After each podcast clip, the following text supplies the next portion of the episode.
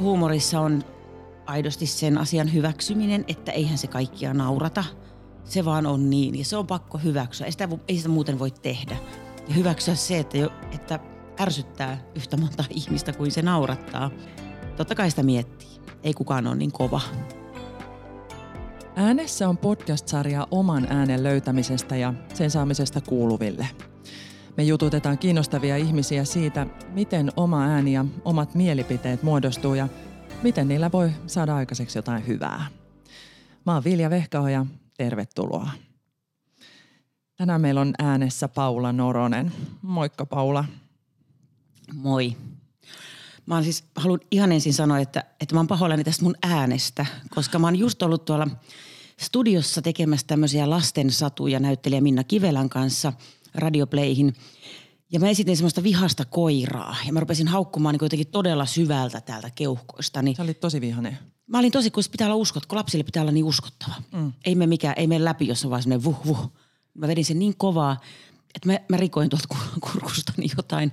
Mä vedän nyt mynthonia, vedän teetä. Se toivotaan, että, joo, että pahoittelen ääneni tasoa tällä hetkellä. Mutta me, meitä on tässä kaksi heleää äänistä naisihmistä koolla. Paula, sä oot muun muassa kirjailija, käsikirjoittaja ja sit sä oot myös TV- ja radiopersona. Mutta vahvimmin sut tunnetaan huumorista ja, ja moni seuraa sua tällä hetkellä muun muassa Hyvät ja huonot uutiset ohjelmassa. Mitä susta tuntuu silloin, kun sä saat ihmiset nauramaan? Noita komediapaneeliohjelmia, vaikka just Hyvät ja huonot uutiset tai Villikortti, nauhoitetaan elävän yleisön edessä. Ja – sehän on oikeastaan se hetki, mikä siinä on parasta, koska se testaaminen, että mikä juttu toimii, mille nauretaan, mille nauretaan paljon, mille nauretaan vähän, mille naureta yhtään, niin musta tuntuu, että se hetki on, se on niin hieno, kun sitä ohjelmaa tehdään. Mua ei oikeastaan haittaisi, vaikka ne ei tulisi niinku mistään ulos. Että se hetki riittäisi mulle. Ja tota, siinä mä oon pystynyt hyödyntämään sitä aika paljon sitä oman huumorin rytmin löytymistä sit myös ihan lastenkirjoissa tai missä vaan, että – se tuntuu oikein hyvältä. Puhutaan siitä, miten se löytyi, niin lisää. Ja tänään olisi tarkoitus puhua myös ylipäätään siitä, että miten sä oot löytänyt oman tavan olla äänessä, mutta myös semmoisista asioista kuin pelosta ja rohkeudesta. Missä vaiheessa sun elämää sä huomasit, että sä oot hauska? Muistat sä ensimmäistä kertaa, kun ihmiset nauroi sun jutuille? Mm, se, on, se on varmaan kehittynyt vähän niin kuin pikkuhiljaa se jonkinlainen ehkä tapa katsoa maailmaa, sanoa se ääneen ja huomata, että se naurattaa. Mutta yksi semmoisia konkreettisia juttuja muistan, meillä oli äidinkielen tunti, se oli varmaan ala-astetta. Ja siellä piti pitää lyhyt esitelmä jostain aiheesta, jotka opettaja ennalta valitsi. Ja mun lapussa luki urheiluruutu. Ja tota, sitten mä olin vähän paniikissa, se esiintyminen ei muutenkaan ole, ei se vieläkään ole kauhean luontaista, eikä silloin varsinkaan. Menin luokan eteen, ja sitten mietin, että mitä mä sanon. Sitten mä päätin, että mäpä on rehellinen. Ja mä puhuin siitä, että miten silloin musta tuntui, se, se tuntui niin hirveän tylsältä, että miksi siellä luetaan ne tulokset, kun ne näkyy siinä ruudulla. Ja pidin pitkän puheen siitä, että mikä kaikki siinä mättää. Ja silloin sitä luokkaa nauratti. Ja mä uskon, että siinä vaiheessa kahden moni ei seurannut sitä ohjelmaa, mutta joku semmoinen – flegmaattinen rehellisyys nauratti ja jopa sitä opettajaa ja se tuntui musta erityisen hyvältä. Siinä kohtaa mä tajusin, että tällaisessa tavassa saattaa olla jotain. Onko se nimenomaan myöhemminkin ollut se sun tapa olla hauska? Mm, hauskuus on, se on aina niin kauhean vaikea määritellä, että se, jos, jos lähtee kirjoittamaan hauskaa, niin mähän lähden kirjoittamaan asioita, jotka vaivaa mua tai jotka ärsyttää mua tai jotka pelottaa mua. Ja sitten mä yritän vetää ne siitä, mulla on joku havainto elämästä – Mä nyt tähän nopeata esimerkkiä. Mulla on tässä nyt teekuppi edessä, mulla on teepussi tossa. Ja okei, tää on aina ongelma, että mihin sä laitat tämän teepussin. Nythän se valuu tähän, niin kuin sä näet, tuohon tulee tämmöinen lätäkkö tuohon pöydälle. Niin tää on nyt yksi sellainen arjen asia, mikä on musta snadisti ärsyttävä. Tästä voisi lähteä tekemään huumoria. Että havainto on olemassa, sitten viedä se pikkusen pidemmälle. Millaisia erilaisia ratkaisuja voisi olla, säilynkö sen poskeeni tai mihin vaan. Et toki mä käytän siihen miettimiseen vähän enemmän aikaa. Mutta näin ne syntyy, on oikea havainto, ja sitten lähdetään viemään sitä vähän johonkin suuntaan. Mä väitän, että se oikea havainto siellä taustalla on se, mikä naurattaa. Mm, siihen voi samaistua aika moni. Joo. Missä vaiheessa sä huomasit tai tajusit, että huumori voi olla myös työ siitä voi saada rahaa elantonsa? Tämä tapahtui varmaan, joo, tämä oli Radiomafiassa. Mä olin käynyt tämmöisen Laajasalon opiston radiolinjan. Oi, mä oon käynyt saman. Olen. Mahtavaa. Tota, joo, se on, se on kiva paikka. Joo. Tykkäsit sä? Tykkäsin, joo. Joo, sieltä saa niinku, sen paikan paras puoli on se, että, tai hy, yksi hyvistä puolista on myös se, niinku ne hyvät harjoittelupaikat. Ja mä hain Radiomafiaan harjoitteluun, kun siellä oli aika paljon semmoisia tyyppejä, joita mä ihailin, niin kuin Jusu Lounelat ja no Salovaara lähti sieltä Olga K. Mä olin aivan siis totaalifani. Ja Ari Peltonen, eli Paska-Ari ja muita. Ja tota, mä pääsin sinne harjoitteluun ja sitten ne on kertonut jälkeenpäin, että ne katsoivat, että oh, taas tuli yksi harjoittelija, että pitäisi keksiä joku juttu sille. Ja sitten ne oli ajatellut, että ne vähän niin kuin kettuillakseen teetättää mulla semmoisen radiosarjan, jonka aiheena on värit. Eli te kymmenen osainen sarja aiheesta värit. Saat käyttää niin kuin levystöä, saat käyttää tehostepaikkoja, saat käyttää mitä vaan, mutta mut vähän ei häiritse meitä. ja tota, ja sitten mä rupesin tekemään, mä olin aivan innoissani, koska se on ensimmäinen kerta, että mä ajattelin, että okei värit. No, nyt ne odottaa, että mä kerron niistä jotain. Myös mä lähdenkin rikkomaan tätä koko juttua. Ja tekemään sitä jollain eri tavalla. Ja mietin, että jos tämmöinen voisi olla työtä, että mä, lähden, että mä otin vaikka, otetaan nyt vaikka, mikä väri voisi olla. Öö, joo, tuommoinen violetti. Niin mä otin siihen lähestymiskulmaksi sen, että – Mä pysin Anita Hirvosta painamaan silmäluomia sormillaan, silmäluomiaan niin pitkään, että hän alkaa nähdä violettia. Ja hän kertoisi siitä koko ajan.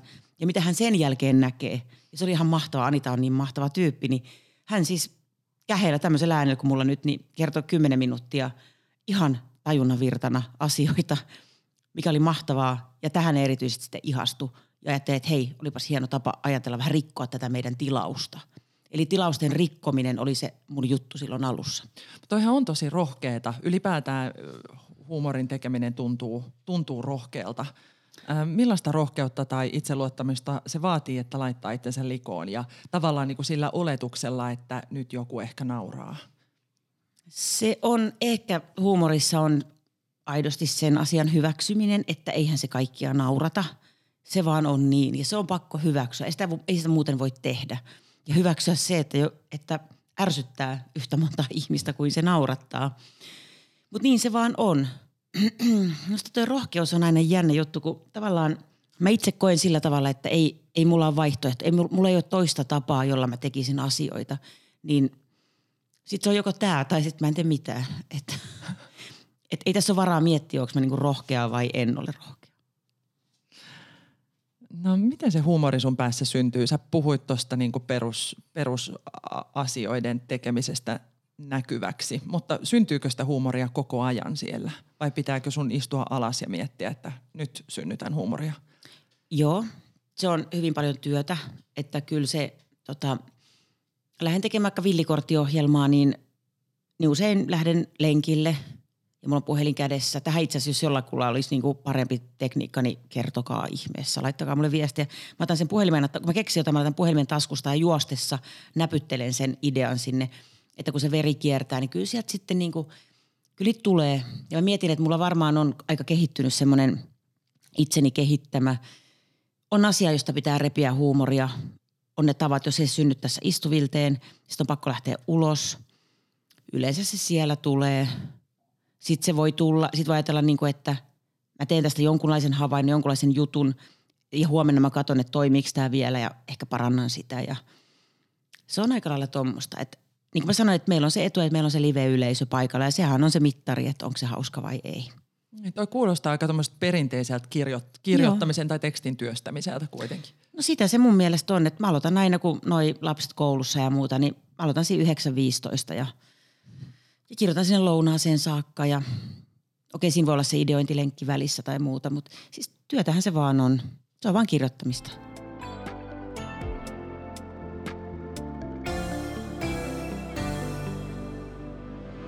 On, onko sulla olemassa niin tämmöinen siviilihenkilö Paula ja, ja sitten tällainen niin huumoripaula tai koomikko Paula? Tota, vähän, vähän vaikea niin itse tavallaan arvioida voi olla, että on niitä tilanteita ollut, että, että tota, hääjuhlissa laitetaan vähän niin kuin hiljaisten pöytään olettaen, että pitäisin keskustelua yllä ja tulevat kyllä pettymään, koska musta on hirveän kiva niin kysellä ihmisiltä asioita mieluummin kuin ehkä itse totta kai itsekin kerron asiat, mutta musta hirveän, ihmiset on hirveän kiinnostavia. Mä yritän repiä ihmisistä aika paljon tarinoita irti ja kaikista löytyy jotain kiinnostavaa ja se on, se on varmasti alitajuisesti myös tämmöistä materiaalin keräämistä. Et kyllä se voi joskus yllätyksenä tulla, että ei ehkä olekaan ihan niin ehkä avoin ja ehkä iloinen tai suulas kuin voisi kuvitella. No miten tärkeää olla hauska juuri omalla tavalla, sillä sun tavalla ja käyttää sitä omaa ääntää ja, ja erottua muista? Tämä on myös just tavallaan silleen, että enhän mä ajattele, että nyt mä teen asiaa, mikä erottaa mut muista. En, en niin kuin missään tapauksessa. Tämä on vaan se oma tapa, jota mä oon nämä vuodet kehittänyt. Niin se erottuminen tulee sitten varmaan, jos joku sen kokee niin. Itse mä en ajattele erotunko mä muista vaikka koomikoista tai huumorintekijöistä – kun se on se mun juttu. Ja vaikka me ihmiset ollaan kauhean samankaltaisia, niin ehkä siellä sitten on se joku oma ääni olemassa. Tämä podcast on tehty yhteistyössä Vamos Helsingin kanssa. Jokaisesta kuuntelukerrasta ohjataan meidän dramilaisten pro bono-työtä vaikeassa elämäntilanteessa olevien nuorten hyväksi. Tavoitteena auttaa nuoria löytämään oma ääni ja oma suunta. Vamoksesta voit lukea lisää osoitteessa vamosnuoret.fi. riittääkö sulle se, että sä oot hauska? Vai haluaisitko käyttää sitä sun ääntä tai sun asemaa johonkin tärkeämpään, jonkun yhteiskunnallisen asian hyväksi? Tai, tai ootko sä ehkä, koetko sä, että sä oot jo tehnyt niin? No siis joo, mä, mä koen todella vahvasti. Mä, tota, onko mulla 13 tuommoista supermarsukirjaa, joita mä oon kirjoittanut, jossa jokaisessa kirjassa on iso yhteiskunnallinen sanoma, joka on aina hyvin erilainen. Nyt on aika paljon tätä ympäristöaihetta, josta sitten tehtiin myös elokuva, jossa Supermarsu pelasti Itämerta, Itämeren silakoita ja muita. Mä uskon, että välttämättä sen elokuvan ansiosta Puolan maatalous ei laita paskahanojaan kiinni välttämättä, mutta mun ajatus on, että mulla on se joku tärkeä joku erilaisuus tai kiusaaminen tai luontoasiat tai ta- tuloerot, mikä vaan. Sen saa hienosti ujutettua sinne lasten maailmaan ja mä en niin tiedä, miksi mä en käyttäisi tuommoista tilaisuutta hyväkseni. Tehdä sitä, tarkoitus ei ole ahdistaa lapsia – tai edes valistaa, mutta jättää ehkä joku jälki takaraivoon jostain jutusta. Ja mä itse asiassa kyllä käytän aika paljon tätä, että vaikka mä sitten ehkä televisio-ohjelmissa mä keskityn ehkä enemmän niin kuin ihmisiin liittyviin havaintoihin. Ja totta kai siellä on politiikka mukana ja kaikki päivän polttava. Mutta supermarsukirjat on ehkä mun yhteiskunnallisin kanava. Puhutaan noista supermarsuista ja, ja lapsista myöhemmin vähän lisää mua kiinnostaa vielä se, että miten paljon sä mietit sitä yleisöä, kun sä kirjoitat niitä sun vitsejä, jos voi sanoa vitseiksi. Tai, tai, Saa sanoa tai kenelle, kenelle, mietit sä sitä, että kenelle sä puhut? Kaikille. En erottele sen tar- Totta kai jos mä teen supermarsukirjaa, niin mä mietin, että naurattaisiko tämä mun lapsia tai niiden kavereita. Mutta e, kaikille. En kyllä tipan vertaa mieti. Sä et, sä et kirjoita niin sun naapurille tai sun tota, en. lapsuuden luokkakaverille? En, mä kirjoitan se, mikä, mikä sieltä sisältä pulppua, niin mä kirjoitan sen. Ja mä uskon, kun se tulee tuolta sisältä ja niin kuin mä sanoin, että ihmiset ollaan aika samankaltaisia, niin silloin se havainto voisi olla yhteinen. Mutta sitten taas en mä voi tietää, että vaikka on tässä studiossa nyt, meitä on kolme, niin me voidaan puhua tässä, mutta me koetaan, koetaan asiat eri tavoin, että ei, mulla olisi niin mahdotonta ruveta miettimään – tiettyä ryhmää tai edes naapuria. No, on, onko sulla jotain aiheita, josta sä haluaisit puhua, mutta tavallaan sä et huumorityön vuoksi voi? Esimerkiksi jotain vakavia aiheita. No semmoista aihetta ei ole, mitä ei voi sinne ujuttaa. Mutta mä en välttämättä koe, että mä haluaisin lähteä tappelemaan tietyistä asioista. Et, et nyt eletään aikaa, kun somessa saa nopeasti riidan aikaiseksi ja – Mä ehkä kerran joutunut sellaiseen tilanteeseen, että mä ymmärsin siinä, siinä sen, että kun kirjoitettu sana, me, me ei kuulla niitä äänen, me ei kuulla niin nyansseja, me ei kuulla, että se on niin toivotonta, että ei kannata. Ja ihmiset kokee asiat vahvasti eri tavoilla, niin miksi aiheuttaa itselle tai muille pahaa mieltä sillä, että mä lähdin, jos mä taistelen asioista, mä teen sen niin lähipiirissäni, niin mä puhun, mä puhun ihmisten kanssa ihan se kasvokkain. Se ei mulle ole välttämättä väylä tuoda mun omia jotain – vaikka poliittisia näkökantoja, niin mä voin tuoda niitä tai voin olla tuomatta, jos, jos se vitsi vaatii sen. Tai voin olla päinvastaista mieltä, mitä olen, että sehän on niin kuin, se on niin iso maailma, mutta, mutta mä en jaksa niin kuin tapella. Mä en vaan jaksa. Musta se ei ole sen arvosta ja musta sen voi tehdä muilla tavoilla. Mm. Syntyykö siitä suurempi tappelu, jos sen tekee tavallaan julkisesti ja sitä omaa, omaa niin kuin, puhujan asemaansa käyttäen kuin se, että, että sä juttelet näistä asioista vaikka sun mm, siviilielämässä ystäville?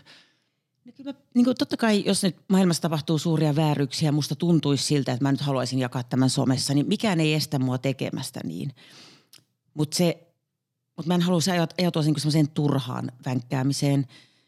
Ja musta tuntuu, että aika moni muukin ihminen on väsähtänyt siihen ja väsähtänyt myös lukemaan semmoisia keskusteluja. Jos musta vahvasti oikein tuntuisi joltain, niin kyllä mä sen, ei se estä mua. Ei, ei, ei mulla semmoista rajaa, että mä oon huumorin tekijä, niin mä en voisi olla jotain mieltä asiasta. Niin sitä ei kyllä löydy. Mä, mua ei vaan niin kiinnosta. No voiko mistä tahansa tehdä huumoria? Mistä sä et kertoisi vitsiä? Mä oon sitä mieltä tuosta asiasta, että, että huumoria pitää mun mielestä tehdä niin kuin joko alastatuksesta ylöspäin tai sitten tota, tasavertaisesti. Mutta se, että mä lähtisin niin kuin ylhäältä tekemään alas huumoria. Toki on niin tyhmästi sanottu, koska mitä, mitä mä sillä tarkoitan edes, että alas. Mutta sanotaan vaikka, että tuolla olisi ihmisryhmä, jonka asioista mä en tiedä yhtään mitään. Mä en tiedä, miten ne ihmiset kokee asiat. Mulla on olemassa mielikuva, jonkinlainen niin kuin stereotypia siitä ryhmästä – niin mä en välttämättä lähtisi leikkimään sillä stereotypialla. Ellei mä tekisi siitä jotain, että vaikka miehet, niin mä leikittelisin sillä stereotypia ajatuksesta, tekisin sitä, siitä ajatuksesta sitä huumoria. Mutta että mä en lähtisi kertomaan totuuksina niitä asioita. Et siinä on musta se ero. Et jos mä en aidosti tiedä yhtään mitään, niin, niin tota, jos mä puhun, mulle ei koira ollut koskaan. Mä, rupesin, mä voin puhua koiranomistajista. Mä voin puhua siitä, mitä mä näen, miten he toimivat. Mutta mä en ikinä menisi kertomaan, että minkälaisia he ovat – Mä voin nähdä sen toiminnan ja ihmetellä sitä, mutta mä en tota, niin. Mutta mä en olisi mieltä heistä, tekisi sitä kautta huumoria. Ymmärrätkö eron? Ymmärrän, joo. joo. Koiraomistajana. Kato, niin kato, mä mietinkin, että susta on joo, kyllä, just näin. Joudutko sä miettiä tota, siinä, kun sä kirjoitat tai, tai mietit, mietit vitsejä? Musta se tulee jotenkin, se tulee luonnostaan. Mun on vaikea asettua vaikka ihmisen asemaan, joka korjaa sukupuolensa. Mä en, mä en tiedä, miltä se tuntuu. Mulla on semmoisia pari semmoista ystävää ja mä oon jutellut heidän kanssaan ja mä oon kuullut, miltä se tuntuu. Mutta mä en niin lähtisi asiasta, joka on hankala, josta yhteiskunta laittaa muutenkin kapuloita rattaisiin, niin mä en haluaisi antaa ehkä mitään niin kuin bensaa sinne puolelle. Et mä voisin, siis tä, no voisin tietysti jopa, voin puhua translain puolesta tai mitä vaan, mutta, mutta sieltä mä en lähtisi tekemään semmoista huumoria, mä en lähtisi kertomaan, että miltä se tuntuu, kun on tarve korjata sukupuoltaan – niin se tuntuisi musta asettumista semmoiseen asiaan, mistä mulle oikeasti niin kuin aavistustakaan. No kenestä tai mistä Suomessa pitäisi tehdä enemmän huumoria? Kun täällä tapahtuu musta vähän semmoista, että ihmisiä aika lailla lyödään julkisesti ulkonäöstä, mistä tahansa mielipiteistä. Että sitä lyömistä tapahtuu aika paljon. Sitä tehdään myös niinku huumorin varjolla ja et, et tota, mä, olisin, mä oon tossa vähän ehkä varovainen, että mä en halua aiheuttaa semmoista. Mutta tota, mistä pitäisi tehdä enemmän? No en mä tiedä, jotenkin ehkä nyt tällä hetkellä tuntuu vahvasti siltä, että on, on paljon ääripäitä jo molempiin suuntiin ja sitten varmaan suurin osa leijuu tässä keskellä jossain. Voisi lähteä tästä niin kuin ääripäiden välisestä jännitteestä, voisi ehkä tehdä vielä enemmän jotain nyt. Se on ehkä asia, mitä, mikä tällä hetkellä ehkä jopa vaivaa, niin siitä voisi lähteä jotain tekemään.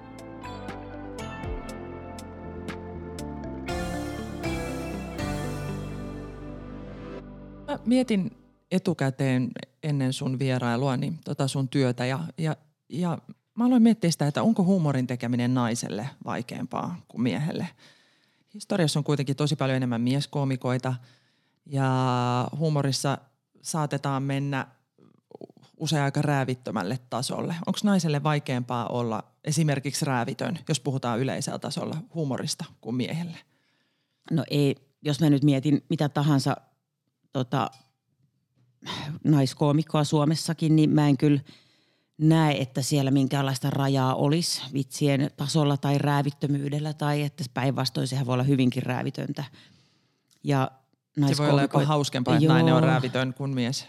Ehkä. Niin, mutta mä en, mä en tota, tavallaan tämä on sellainen aihe, mistä mä en niin kuin, mä en lähtisi mie- hirveän, nyt hirveän niin syväluotavasti analysoimaan nais- ja mieskoomikoiden aseman eroa, koska mä en haluaisi sillä ylläpitää minkäänlaista mielikuvaa siitä, Nimenomaan. Mm. että sitä olisi.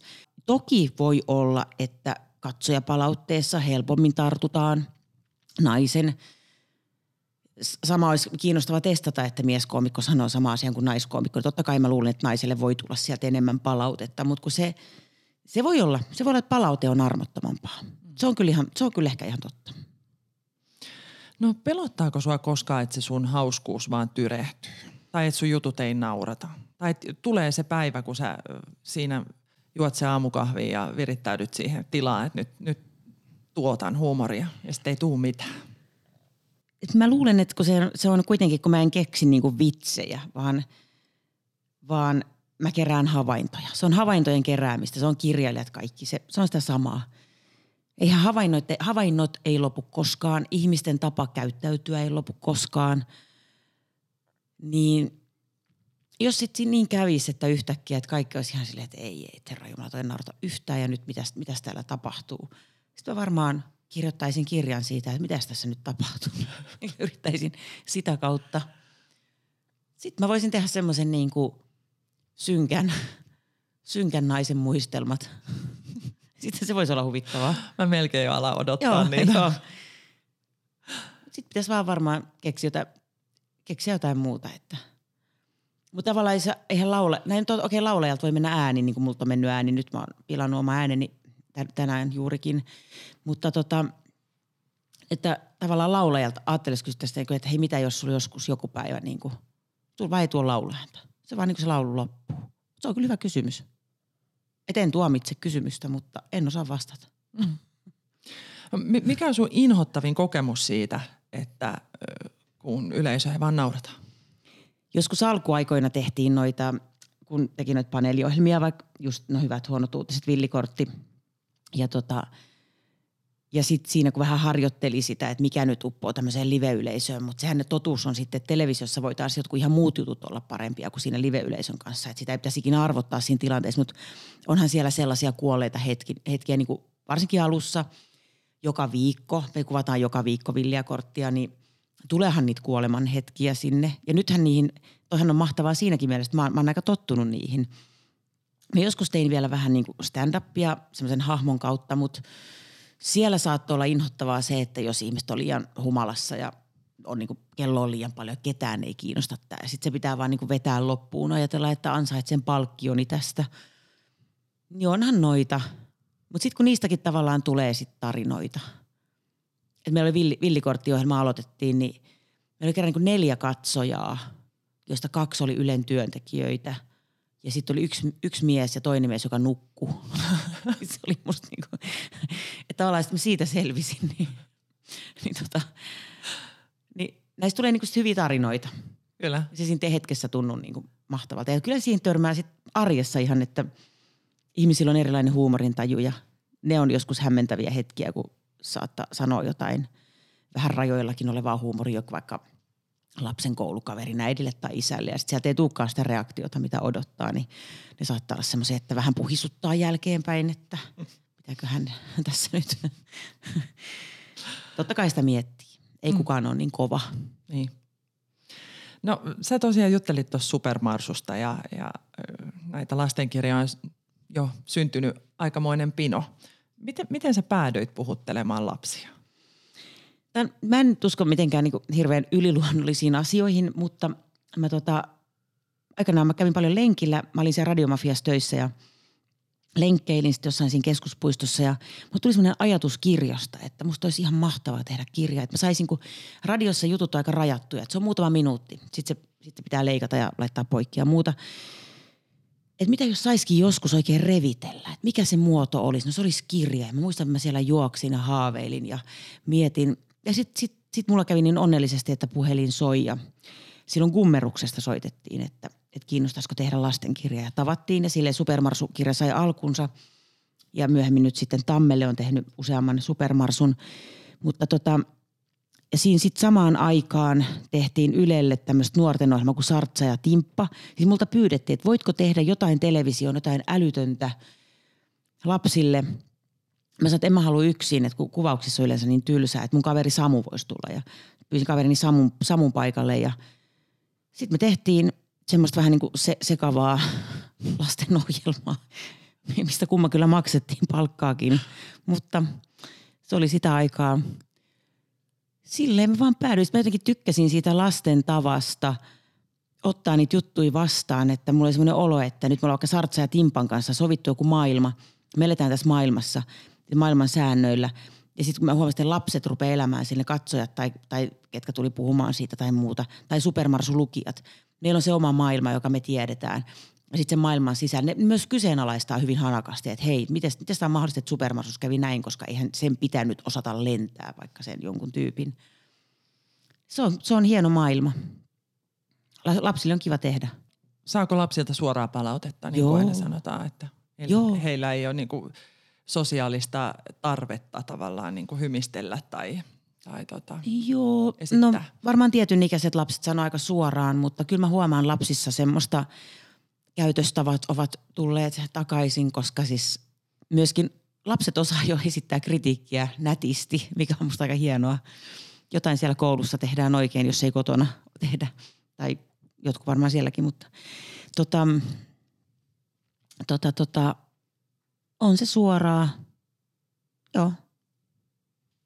On, Onko lapsille helpompi vai vaikeampi puhua kuin aikuisille? Ei siinä ole musta mitään eroa. Tai sitäkin, no tämä on vähän silleen taas, että okei mä tein sitä supermarsukirjaa, niin mä ajattelin mikä mun lasta naurattaisi tai lapsia naurattaisi, kun millainen huumorintaju, huumorintaju on iätöntä.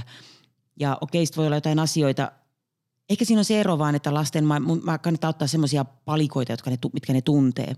Yksi lapsi sanoi mulle, että älä kirjoita supermarsuja, älä laita niin paljon niin kuin aikuisia sinne kirjoihin, että heitä ei kiinnosta aikuiset. Mikä on varmaan totta. Ei muakaan olisi kiinnostanut kymmenenvuotiaana niin aikuisen niin kuin – aamukahvihetki, niin kuin tipan vertaa. Sitten täytyy muuttaa, että se on sen lapsen aamukahvihetki ja se pieni yliannostus kofeiinia tai jotain, kääntää se tohon suuntaan enemmän. Hmm.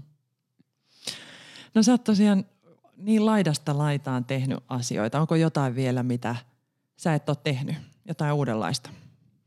No mähän pitkään haaveilin tuosta niin aikuisten kirjan kirjoittamisesta, mutta nyt mä oon itse asiassa kirjoittanut sen, mutta mä en voi vielä siitä kertoa sen enempää. Oh, kiinnostavaa. Joo. Koska me kuullaan siitä? Öö, ensi vuoden puolella. Okei. Okay. Joo. No, mitä sä haluaisit, että sun nekrologissa lukee sitten joskus, kun kysymys. sä poistut täältä? Mä että hän oli uskomaton ihminen. Ei muuta. Muuten tyhjä se koko se Hesari, jos se sinne päätyisi. Ei tuommoista kysyä. Toi on kauhea. Kyllä mä heti ahdistamaan. Ei, et sä voi kysyä tuommoista nekrologia. Mutta todetaanko vaan, että hän oli uskomaton? Hän oli uskomaton, uskomaton. Se voi olla kahteen kertaan uskomaton, uskomaton. Kun se lukee ääneen, sitten siinä joku lukee, että hei kato, tässä lukee näin, niin, niin kuin painottuu se uskomaton siellä. Mitä sä tekisit, jos sä et tekisi huumoria?